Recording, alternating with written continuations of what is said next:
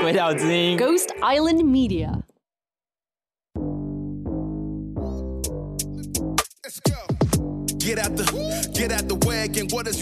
你可以不喜欢大麻，你可以不喜欢大麻合法这个议题，但是你不可以，国家不可以用刑罚的方式来阻止人民就一件事情、一个社会议题进行讨论。其实这件事情最大的关键是在于说，我们对言论自由底线到底到什么程度？我认为法务部对这件事情的解释有非常大的问题，所以我在这里，我希望呢，可以请法务部收回他们对这件事情的看法。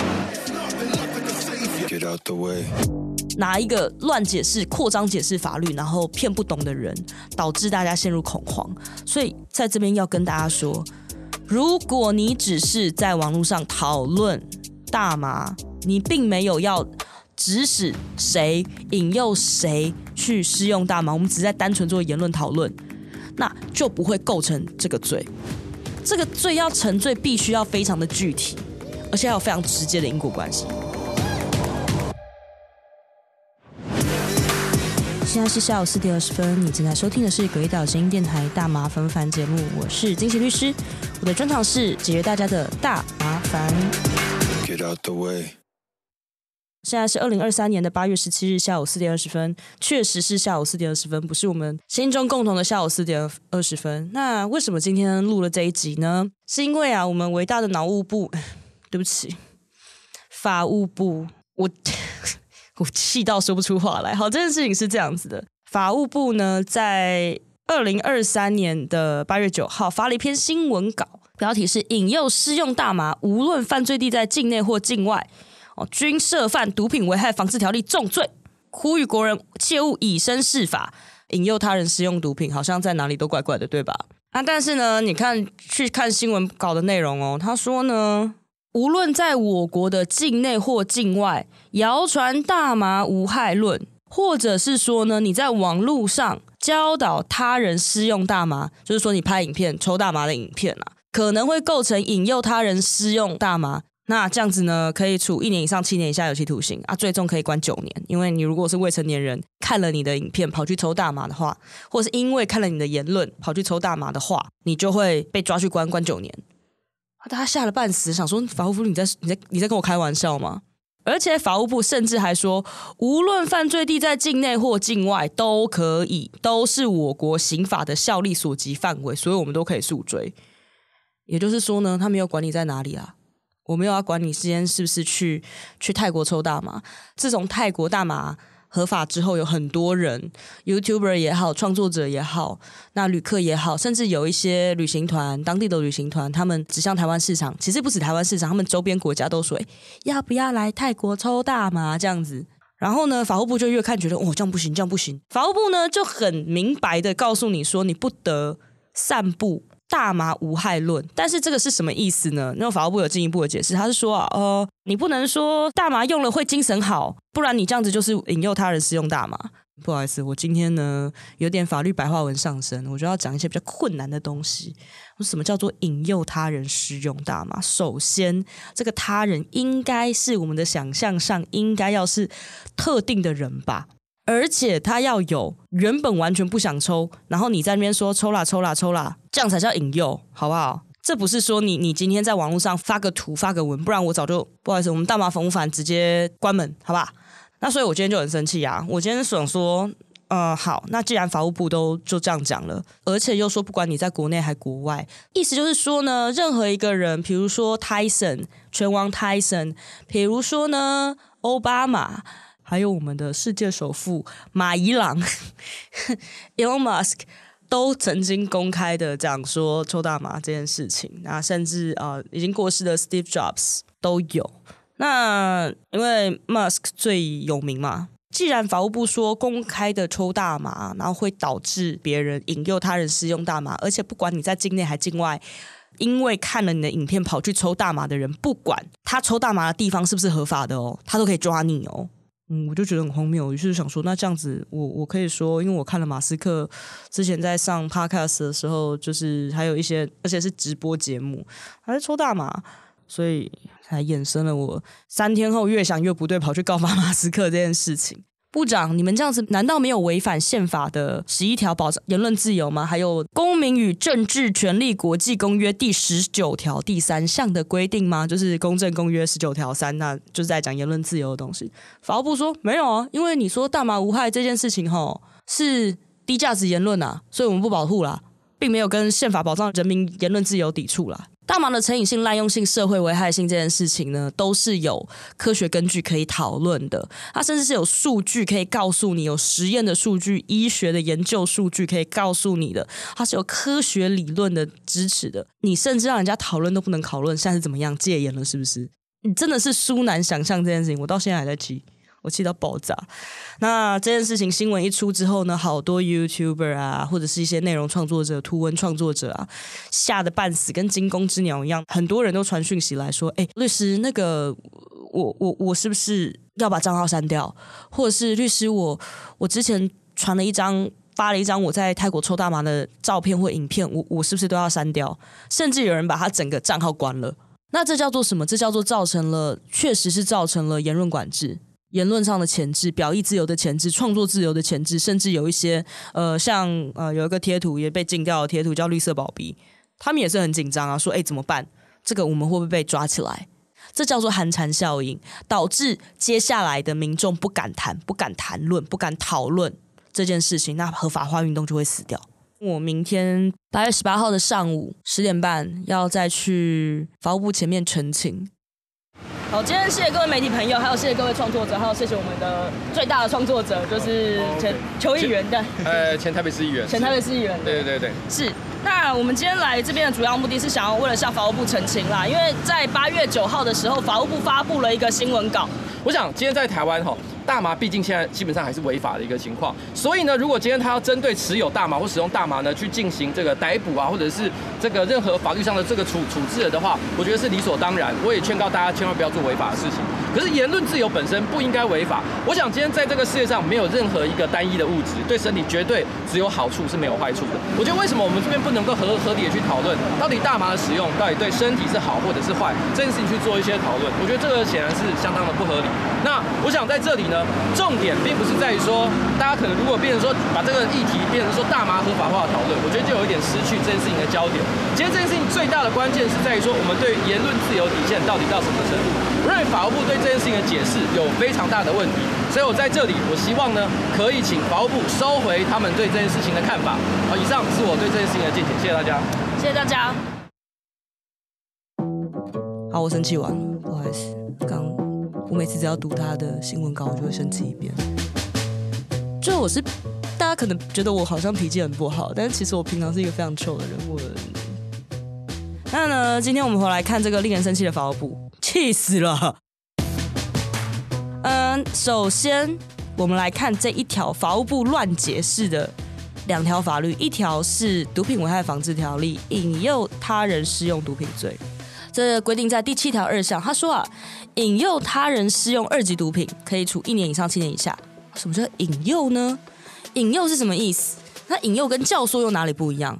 引诱跟教唆事实上是同个概念的东西，那都是把一个原本心中没有想要做这件事情的人，因为你的某个行为导致他决定去这么做，而且你在做这个行为的时候呢，是有意识的，想要让这个人去做一个特定的行为。注意喽，是要让这个人去做一个特定的行为，所以我们比较常见的叫做教唆。那教唆的话，就是他想去做的那件事情违法，这是教唆。比如说教唆杀人、教唆伤害。那引诱是什么？引诱变成是说他去做的这一个行为没有违法。最常见的是出现在哪里呢？在刑法的两百三十一条，叫做引诱媒介性交或猥亵罪。那为什么不是教唆？因为男女性交、合意性交是合法的，你没有办法性交，你没有办法教唆别人去做一个合法的事情，这样听懂吗？所以其实引诱就是你这个人做的行为是合法的，如果这个人做的行为是不合法的，那叫做教唆，那我们就用教唆犯处理。啊，引诱是因为啊人家做的事情就合法，那你就要特别规定。可能会有些人说啊不对啊，律师啊你刚刚不是说引诱是合法的，教唆是违法的？我说。其实这一条罪在立法的时候本身就很奇怪，那当年民国八十六年、八十七年在修法的时候，变成现在我们看到的毒品危害防治条例的时候呢，他突然加了一个引诱他人使用毒品进去。他那时候立法理由是说啊，这是一个违反善良风俗的事情，为了要禁毒，所以我们还是要把引诱加进去。那其实他是破坏了刑法的结构，因为我刚刚讲了教唆别人做违法的事情，你用教唆施用就好啦，不是吗？这个就会变成一个荒谬的事情，就是说，如果有一个人在泰国，他原本完全没有要抽大麻，然后你拿着一根大麻说抽啦抽啦抽啦抽啦抽啦，这个很棒，你不抽就不酷哦，然后就抽了，哦，你有可能就违反这条法律哦。那你会觉得说，哎，不是啊，这个人做的行为是合法的，在那个国家是合法的，怎么会有这种事？因为当时修法的时候，民国八十六年是一九九七年的时候呢，基本上全世界的大麻大部分都是违法的，所以其实当时立法的时候也没有想过会有这种事，所以它的规范目的其实只是说啊，你这个呃抽大麻不好，或使用毒品不好啊，不要在台湾，我们不希望台湾人会会被有人引诱他人抽大麻或者是使用什么毒品这样子，而绝对不是说你今天很广泛的发个文就可以构成引诱。而且甚至妨碍风化那边引诱男女为性交行为的时候，他还有个前提叫做要意图盈利哦。你这边甚至什么都没有，就是说只要引诱他人，这这一条基本上在台湾实务上比较常见的状况，就是你在台湾然后拿了一包 K 或者咖啡，说好啦，抽啦，吃啦，给你送你这样子。他原本没有要啊，就说啊，就说一直叫我吃，我就吃了啊。这种情况才会构成引诱，绝对不是法务部说的，没有这么容易。我发个文，我做个影片，我让大家看我去泰国玩的多好玩，然后就可以引诱他人，别人就这么容易被引诱了。而且你要这么怎么证明这个人原本没有要抽？你的心里本来在想什么是没有办法被证明的。好，我要讲无聊的东西了，大家忍耐一下。引诱的定义：引导、诱惑，类似于教唆、上货的概念，但偏重于引导。例如示范使人一样模仿，游说令人向往照做，指引方向，诱发践行造诣者所欲之事，这是最高法院的判决。我猜法务部就是看到这个见解，然后见猎心喜，但他完全无视说这一个判决它里面的内容是在讲什么。这个判决是在讲有一群男女在 motel 里面，然后呢几个男生就拿出了 K 叫那个小女生抽，然后最后还妨害性自主。那这只是其中的一个论述，但是他其实背后描述的状态是，他们也没有强迫那个女生，他们只是叫他叫他吃啊吃啊，哎，你这样不酷哦，这样子哦，这么具体的情况，那绝对不是说法务部扩张解释到说，哎，喂，你发个文就会构成这条罪，绝对不是这个样子。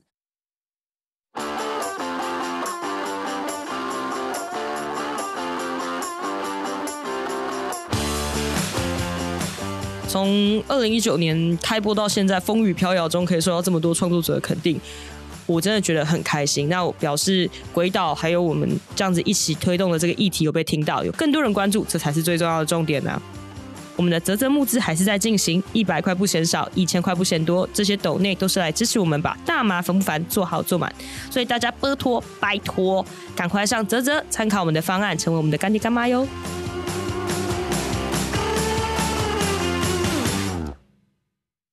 那散播呢？散播的定义就是说，你放到网络上啦，放到一些地方啦，然后让不特定的人可以看到啦、流传啦、转传啦，这样就叫散播哦。所以其实很容易、很容易构成这个东西。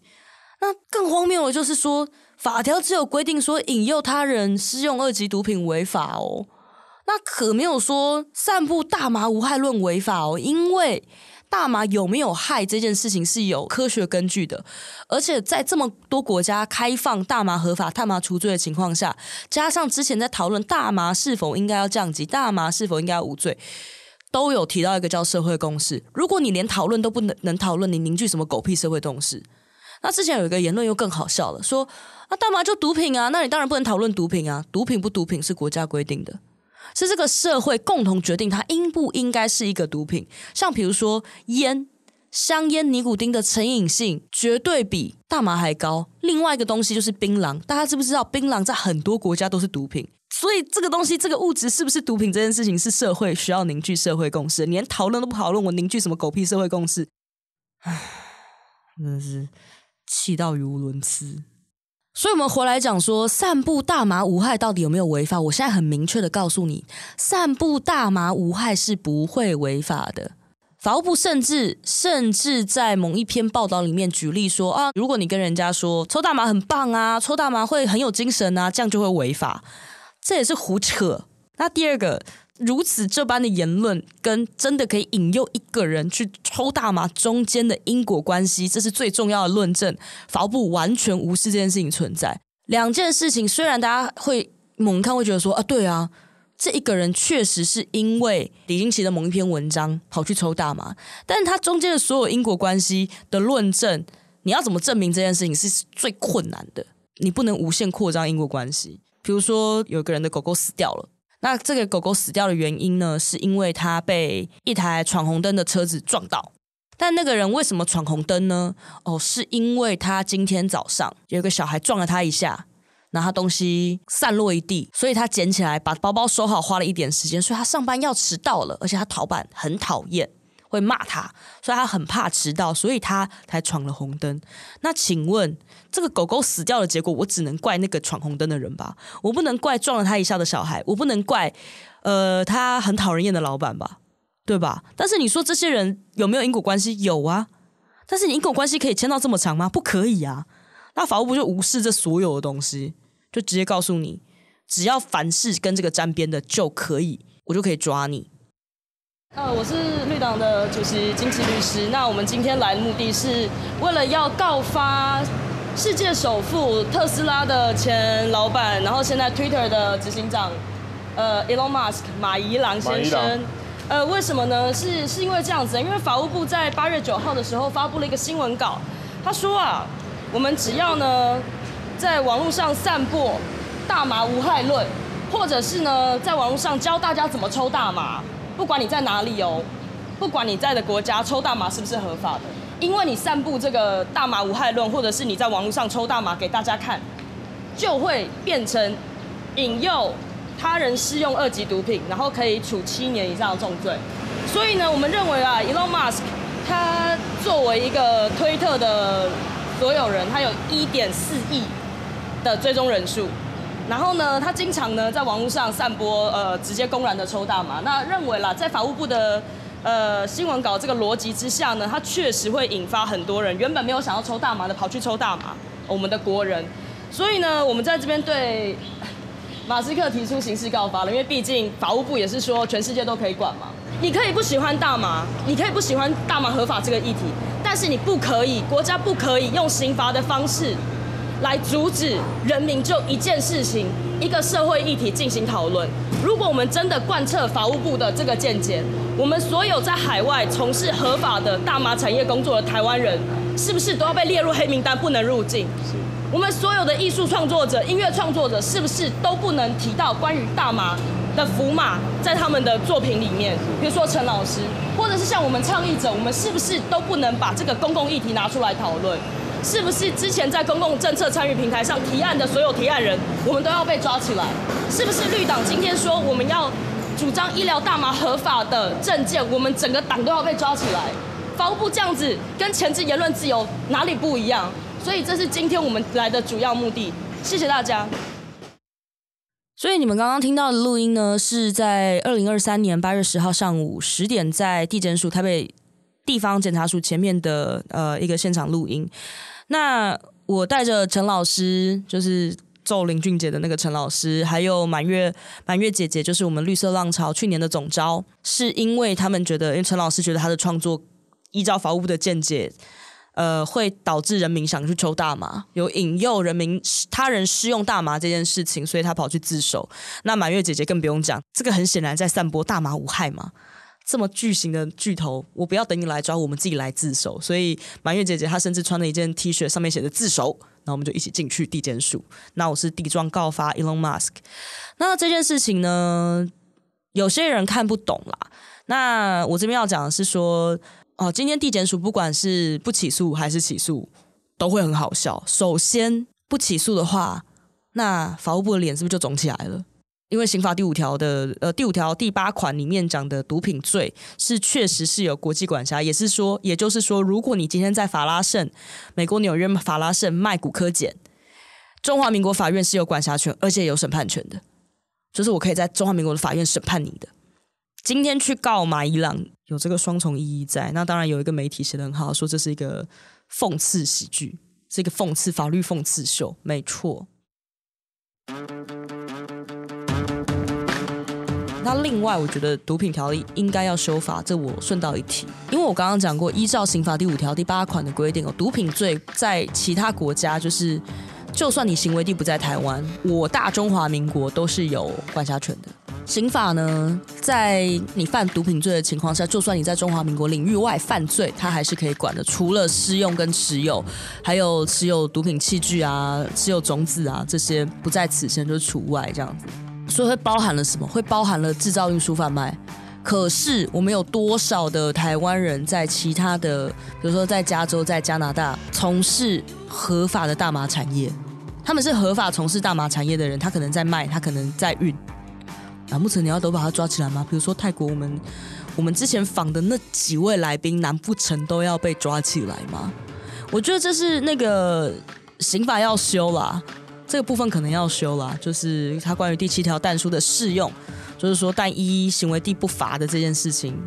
那不管怎么样，不管怎么样，都不会是法务部说的。你只要一提大麻无害，你只要发布适用大麻的影片、照片。好，去教人家抽大麻，你就可能会犯这个罪。无论你在世界的哪一个地方，无论那个地方大麻合法还是非法，法务部其实讲了一堆似是而非的言论，我在此没有要重复它，这一点绝对是错的。这叫做曲解刑法的法匠，最恶心的就是法匠。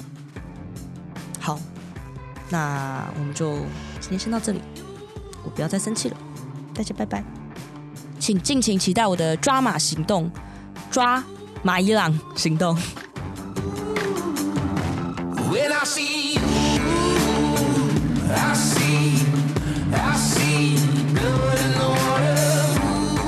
以上节目为主持人个人经验分享，非轨道立场，亦非针对特定案件提供法律咨询服务。